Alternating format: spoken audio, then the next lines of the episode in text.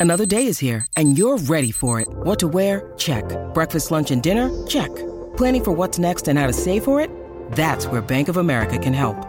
For your financial to-dos, Bank of America has experts ready to help get you closer to your goals. Get started at one of our local financial centers or 24-7 in our mobile banking app. Find a location near you at bankofamerica.com slash talk to us. What would you like the power to do? Mobile banking requires downloading the app and is only available for select devices. Message and data rates may apply. Bank of America and a member FDIC.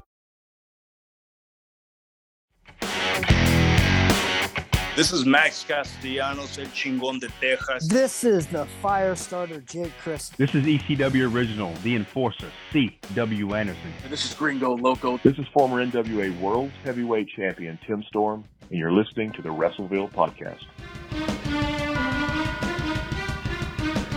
I'm Vinny Berry, and for more than 20 years, I've covered news and sports, specializing in pro boxing, MMA, and wrestling. This is Keith Elliot Greenberg. This is Miss Reality, Maddie Lankowski. Listen to stories from pro wrestling on the WrestleVille podcast. This is the Golden Boy, Greg Anthony. To listen, go to WrestleVille.com or on Spotify. WrestleVille. it's where wrestling lives. The WrestleVille podcast.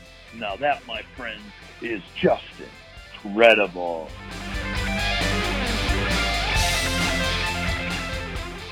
Hey, this is Solomon Grundy, and you're listening to WrestleVille.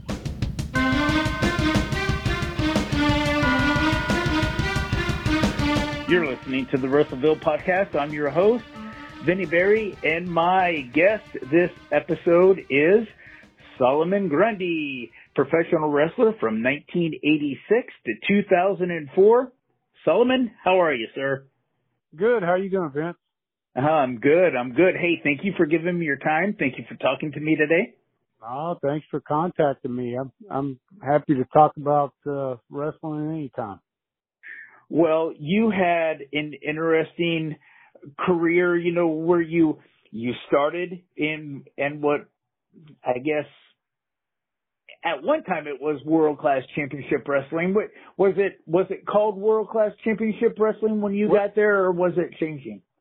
Uh, well, it, it started out as uh, Wild West Wrestling in Fort Worth, and then um, I guess Ken Mantell made a deal with uh, Fritz over there in Dallas, and then we all went to World Class, and they opened. They kept the school, uh, the the school open, and and they were using students with with the with the veterans, which I thought was a good idea, you know, and that seemed to be, uh, you know, working pretty good, and you know they were getting TV again and uh syndication and and all that stuff. So, uh, and then, and then they hooked up with, uh, uh, the guys in Kansas City uh, with Bob, Bob Geigel.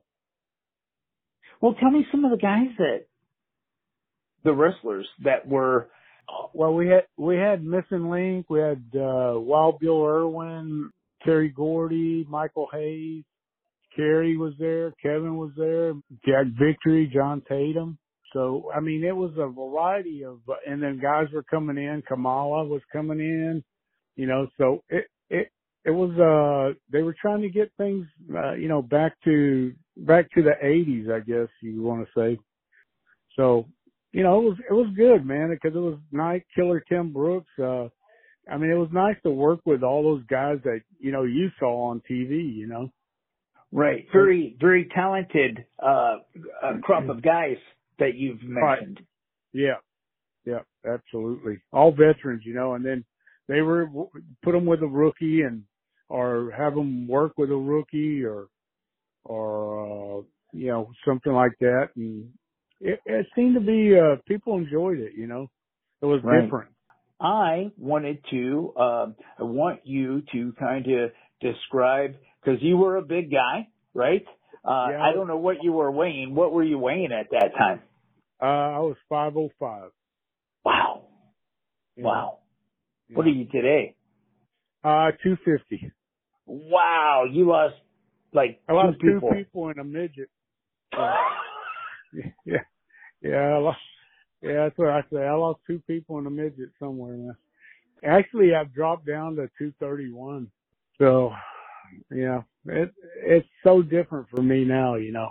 And for those who, you know, are listening to this, who might have seen you, go ahead and uh, describe, you know, what you look like and, and what you were wearing because to me that's pretty significant. You you stand out in my mind. I remember watching you on television a time or two, and I remember uh, the way that you were dressed. Describe that well, for us. Well, I I had uh, overalls and no shoes and a and a big old uh, cowbell, and uh, like had, a country boy. Yeah, just a country boy, and um, I didn't I didn't wear no shoes. You know, it's kind of like Kevin. Uh, but um, yeah, I just you know just good old boy. You know, I I was raised on a farm, and and so you know that's kind of how I went out there, man. Because that that's that's what I knew. You know, if you're gonna live a gimmick, you might as well live a gimmick. You know.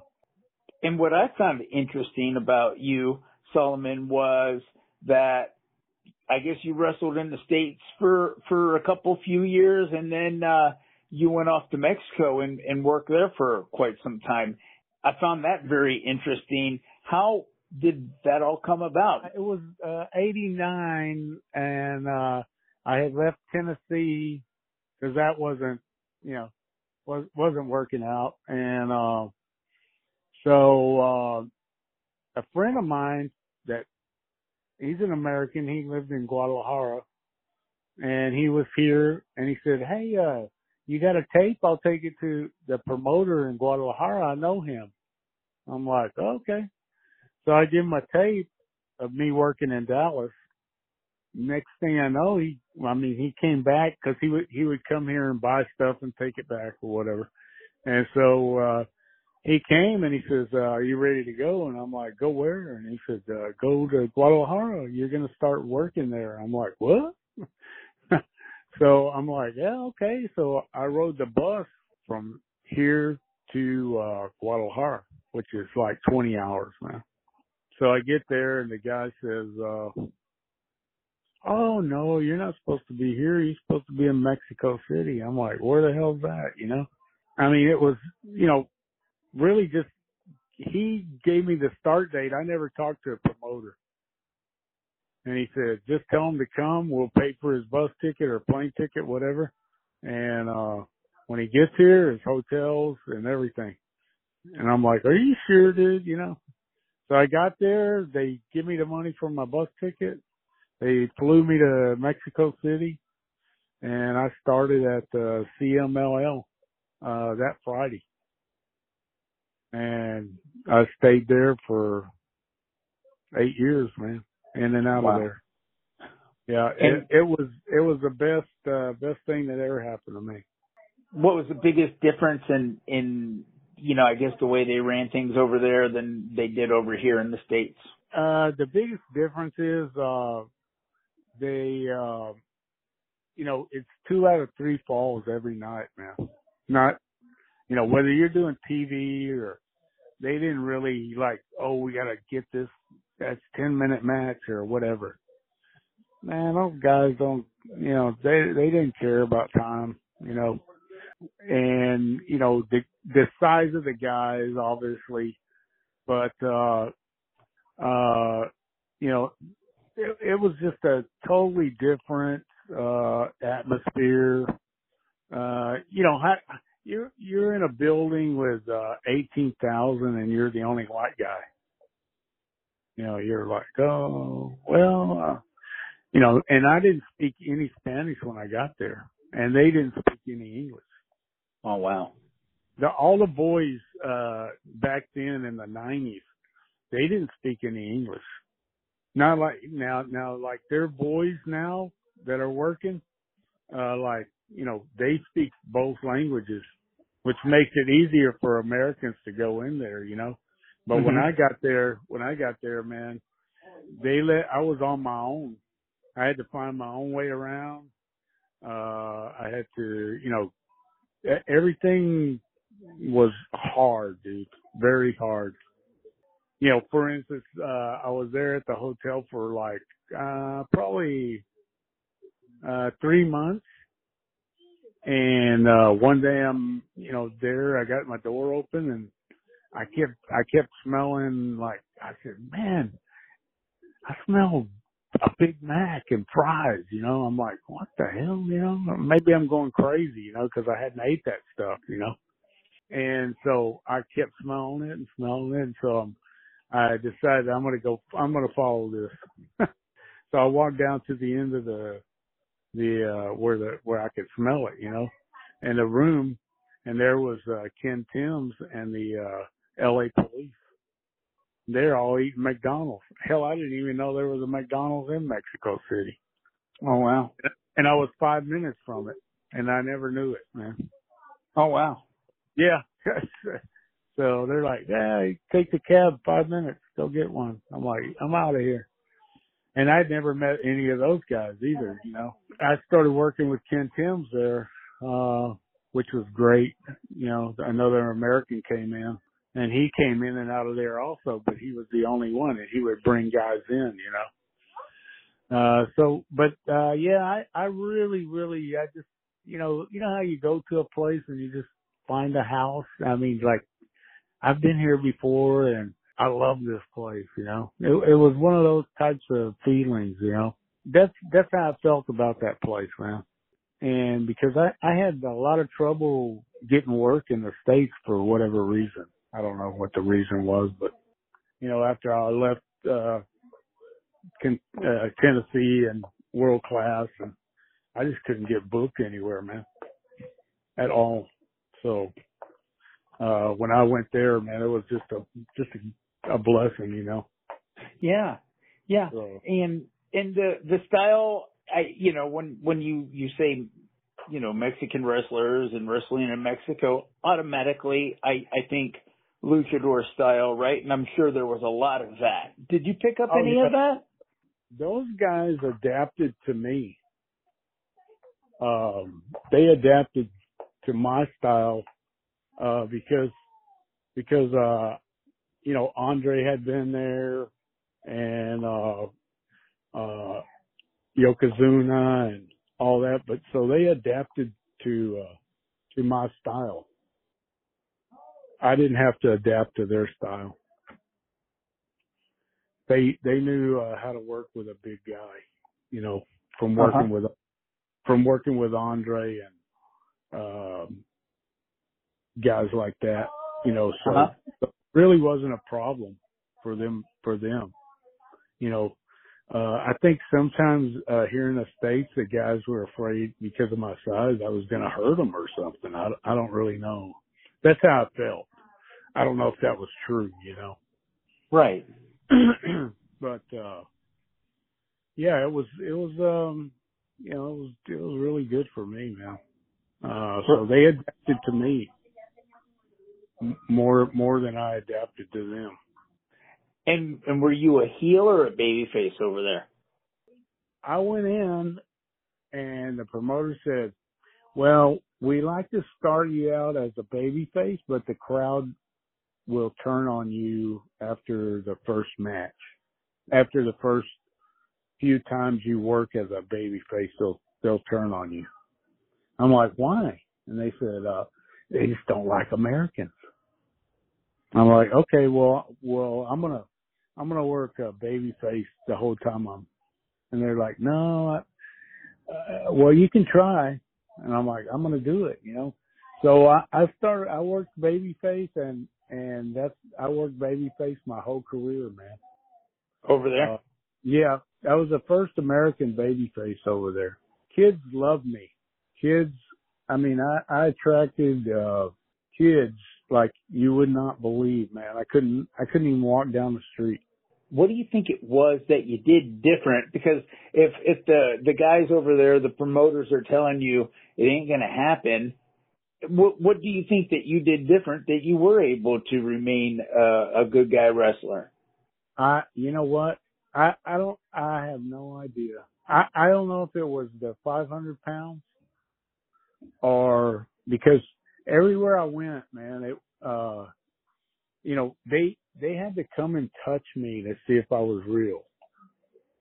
Like, I mean, they, they would, you know, literally come and grab my midsection and like squeeze me like, you know, like like the Pillsbury Doughboy to see if th- all that was real, you know. And and like downtown, like in a part of downtown where they process chickens, they would have me get on those. Do you you remember the old cotton scales with Yeah. the with the weights? They would have me get on that and see how much I weighed. It it was hilarious, dude. It, it, they they were like, "Get on, get on," and and then there'd be a crowd gathered around, and they'd put those big old weights on there, hundred kilos, two hundred kilos, and and all of them would be, you know, hey, yeah, yeah, yeah. They'd be cheering and and you know, I never had to. When I was there, man, I never paid for food, uh, anything. I, it was unbelievable, man. Uh, unbelievable. How how you know you say you you didn't pay for food. I mean, how did you eat? Who, who took care of you? Well, I mean, anytime I went into a restaurant or uh somebody uh would invite me to their house or or uh, these restaurants, I, I would they wouldn't charge me. If I signed autographs for them, I I get a, a free roasted chicken or or a meal or whatever.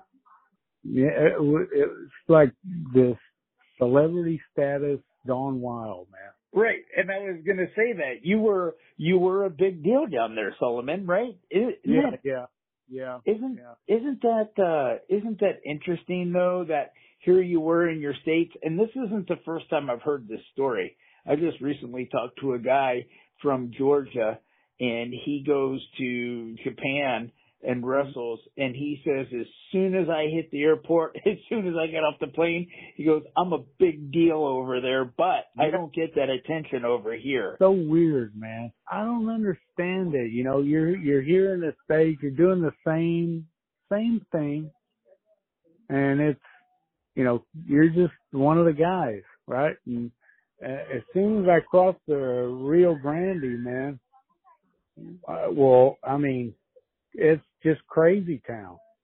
It, I I never I never understood it. I I I never got it, but it, it's that's how it is, man. I mean, they didn't even check me at immigration. Uh, yeah, come on by. Yeah, I mean, not, nothing. Not, they check you at immigration, uh, or you know, uh, you're in a car and they make a wrong turn down a one way, or the cop sees you, uh, you sign a couple of autographs and they stop traffic, turn your car around, and you're on your way. You know, uh, it's it's just crazy, man. I had to actually like like I couldn't go out in the daytime, or it'd be it, it it'd be crazy, right?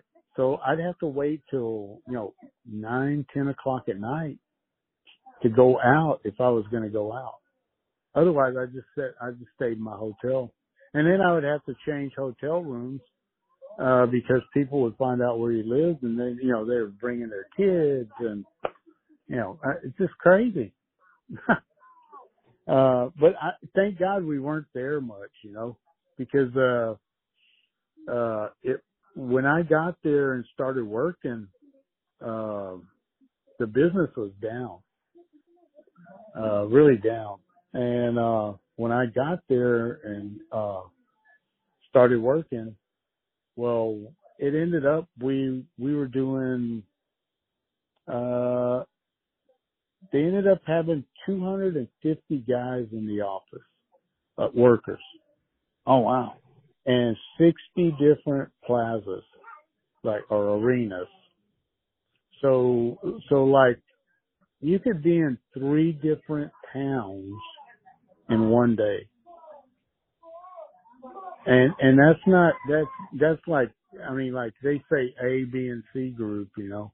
But to me, if, if anybody from the A worked with the B or the B or the A, you could you'd sell out. All those all those places were sellouts now.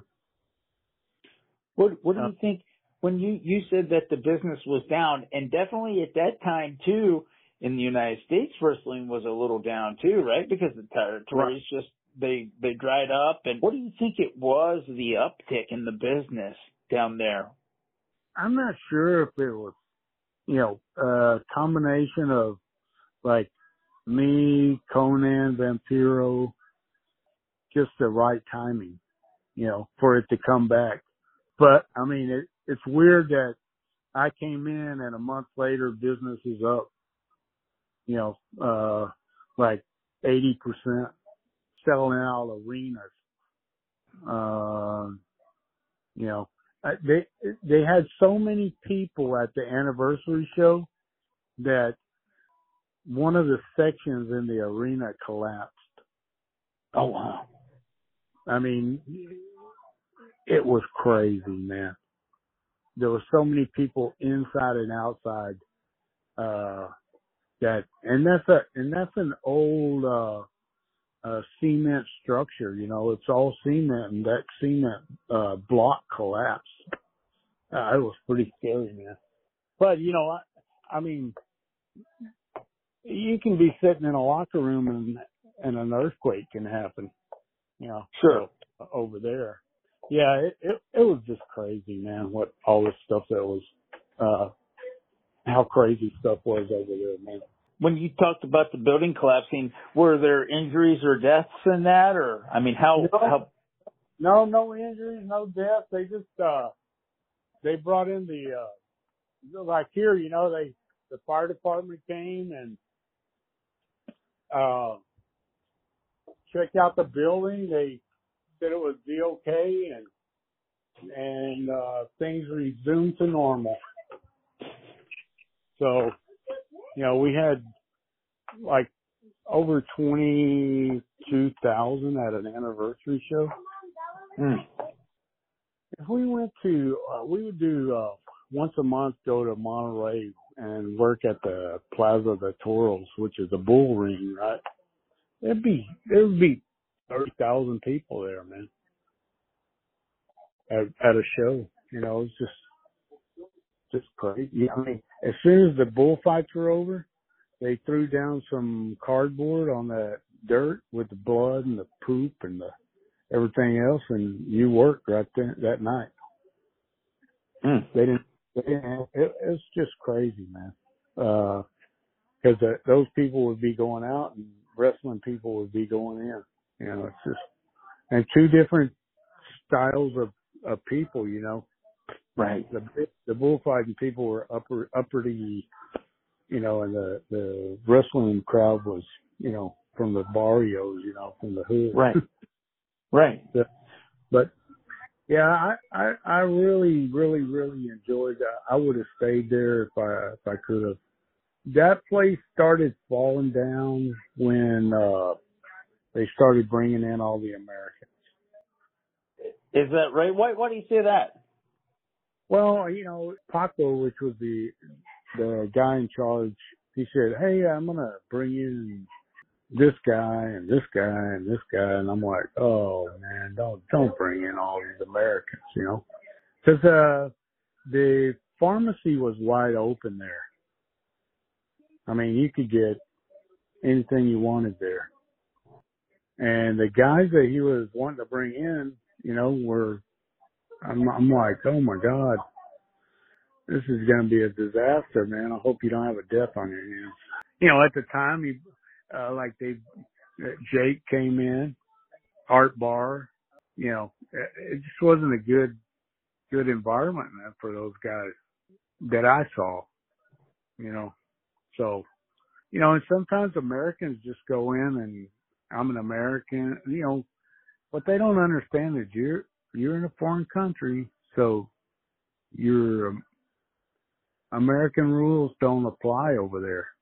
You know, right? I'm I'm special. I, right. You, you know, and they and they forget to understand that. Right. You're so special yourself behind bars. Yeah. Yeah. exactly. Like a guy uh that got there one day. Do you know where I can get some some uh marijuana. I said, Yeah, I know where you can get some. I said, Go down to the banana man. There's some some bananas there that are black. It looks like they've been there for two or three years, and you ask him for one joint. Don't get any more than that, because this is the federal, this is a federal cop hotel where they keep, you know, this is where they stay. So, so he comes back, knocks on my door, come, come down to my room. I go, no, I don't want to. No, no, you got to come and see. You got to come and see. I went down there. He said, look what I got for fifty dollars. He's got a a 32 gallon trash bag full of marijuana. I said, I told you to get one joint. And you're coming back with, you know, stuff like that went on, you know, you're like, oh, you're on your own, dude. but that's the, that's the type of stuff that ruined that place, you know? Right. So I, I don't know, man. Just too bad it happened, you know, that way. And how many years did you stay over there, Solomon? I I was there eight years, in and out, in and out mm-hmm. of there. I went to Germany and South Africa in between that that times, uh, Holland and France. So you know, I, I worked over there, but uh, and I always wanted to go to Japan, but I never never got to. So that was the only uh only thing that uh I really really wanted to do was go to Japan, and I I never got to. So that's just one of them things, you know. not everybody gets to go. And not and not everybody can go to Mexico. I've seen a lot of guys go and they just couldn't take it, man. It was so different and you know, the food, the travel, uh, cause you're riding buses all the time. Uh, nice buses, not when I first got there in 1990, they were not.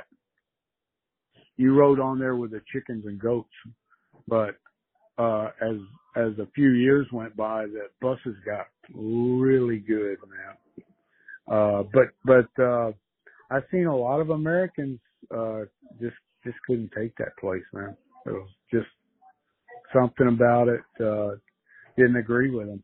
You know, Jack was one of them. Jack was like, I couldn't, I can't take it here, man. So he left, you know.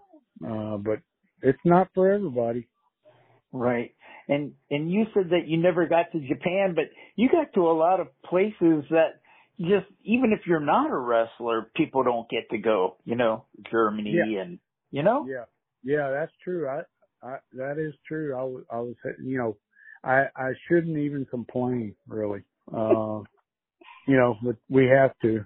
We didn't get to do what we wanted, but uh, and and you know what? Maybe it wasn't uh, meant for me to do that. You know, right? But but it w- it would have been nice. But uh, yeah, I got to go to. Uh, I got to go to Johannesburg and Durban and Cape Town, and you know, I was over there with Tony Atlas. Do you know Tony? I yeah, I I I know who he is. Uh, let me ask yeah. you this: Did you know you did you know the Giant Warrior? Yeah, Jeff. Jeff. Yeah. Yeah. Jeff Bearden. I, I worked with Jeff in uh, Monterrey. Okay. Yeah, great guy. Great guy. Uh, worked with Giant Warrior, and I worked with uh, Rey Mysterio, and Eddie, and Eddie Guerrero, and I mean, I I I worked with Rey Mysterio when he was 14 years old. Oh wow. Yeah. Yeah. Uh, you know, Mil Mascaras, Haku. You know Haku? Yeah, absolutely. I know who he is. Yeah. You know, Art Barr, Love Machine, uh, Vampiro, Konnan. You know, there was a lot, a lot of guys, uh, uh, I, I worked with, you know, that, uh, and you know, I started out in Dallas with uh Undertaker when he still had a flat haircut, flat head, top haircut, man. It, you know, and uh so, you know, but a lot of guys would not go over to Mexico. So, you know, better for me, I guess. So, but uh yeah, I really enjoyed my time there. I I, I really would have just uh, if I could have just stayed there the my whole career, you know. But that that didn't work out either. you know, later on in the years went by, the too much politics got in there with the Americans. That's Mm-hmm. the other. That's the other thing that hurt that place was the politics from the Americans. When when your career started to wind down in in wrestling, what what was that like? And and did you kind of see the the writing on the wall, or how did that all co- come about? A guy named Ken Johnson called me, and he said, "Hey, you want to uh come in and work for Shawn Michaels?" And I said, "Yeah, sure, why not? You know, I'm not doing nothing." And uh Shawn was gonna make me a heel, and I go, "I don't work heel. You know, I'm not gonna change now, right?" Uh so uh Shawn says, Oh, okay. Then you can leave and I go, Okay, I'll leave. Ain't no big deal to me. I'm not gaining nothing here anyway, you know. Uh so then he says, Oh no, no, no, never never mind. You just stay, you just stay. First they had me doing singles, um and I was getting over, you know, because he had a uh TV at midnight and they were doing just towns here in Texas and and it was getting over, you know. And then they brought in uh Tugboat Taylor. Do you know who he is? I do. He's uh Chaz Chaz's dad. Right. Okay, so Tugboat was there at a show, and I was there at a show, and there was a guy named uh, a referee, or named Harold Harris. Actually, if you watch some Wild West tapes, he's on those. He's the black referee on there. And uh he says he went to Shawn. He says, "Hey, why don't you put these two together uh and call them the Buffet Brothers?" And then they can pull out this uh ice chest, and the midget can pop out of it with uh sandwiches. I'm like, what the? So we did that. So Shawn said, hey, that's a good idea.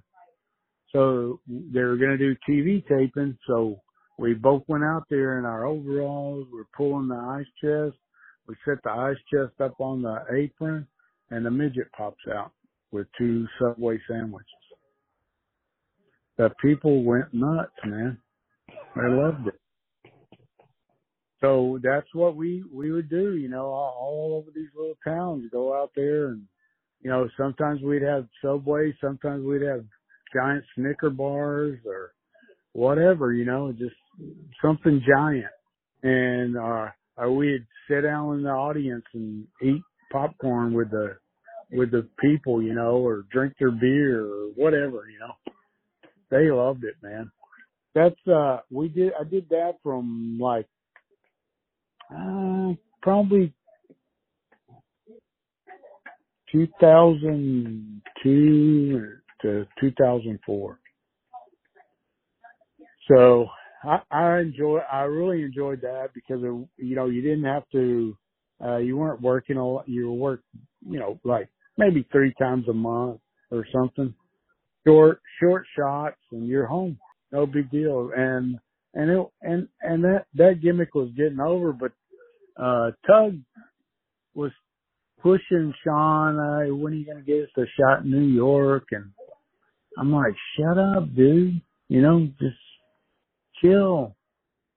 You know, that, that'll come if it comes, you know, don't stop, stop torturing him, you know, to get you in New York. Well, you know, that, that his thing was he just wanted to do one shot and, you know, that'd be over, you know. But that's not the, that's not the process, you know.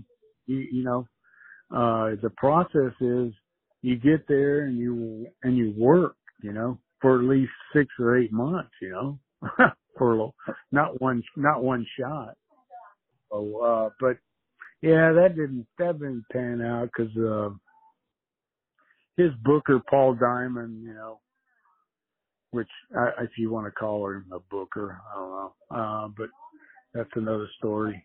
You know, things didn't work out there and they just started using, uh, his students to run shows with and let everybody else go, you know. That's the way that goes. So that that was it. Basically, that was the end of my career. You know, dropped the belt and was done. So when you you look back over your career and you know, uh sounds like you enjoyed it. You know, you sounds like it it it, it really sounds like it went longer than you thought it was going to go, right? Yeah, it, it it actually, you know, because in this business you can have some dark, depressing days. You know, when you're not, you don't know what your future is. Uh, you're not even getting booked, and then you know you five minutes later you're, or it seems like five minutes later you're in Mexico and you're, you know, like a superstar and uh actually they you know and then you're traveling you're hey you want to get booked in germany hey you want to go to south africa hey you want to you know you're like oh i'm on the i'm on the roll now. Uh so you know uh, you know this business is so up and down you know and and then there's a lot of guys that are really good talent that never ever ever make it you know? I mean i was i wasn't uh you know i couldn't like you know, I wasn't getting to know Olympic wrestler or I I had charisma and I had uh something that the people liked and you know, uh so you know, it, it got over and I made a career out of it going to all those places, you know. It sounds like an amazing time. Well, I, I you know, I really I really uh have to look back and say, you know, I, I made it and uh had a good time and uh met my wife and uh been married 30 years to her. So you know what else can you ask for? Sounds good man. Well hey i enjoyed talking to you. I appreciate you sharing me uh, a little bit of your story with me. It, it was fascinating. Well I, pre- I appreciate you contacting me and you ever want to do another one let me know and we'll hook it up again. Hey, sounds good. Sounds good. You're listening to the WrestleVille podcast where wrestling lives. Have you ever wondered what happened to Lance Von Erich? Find out in his book, Lance by Chance Wrestling as a Von Erich. You'll read stories about Chris Adams, Ric Flair, and Billy Jack Haynes. And of course, the Von Erich family themselves. Get your book today on Amazon.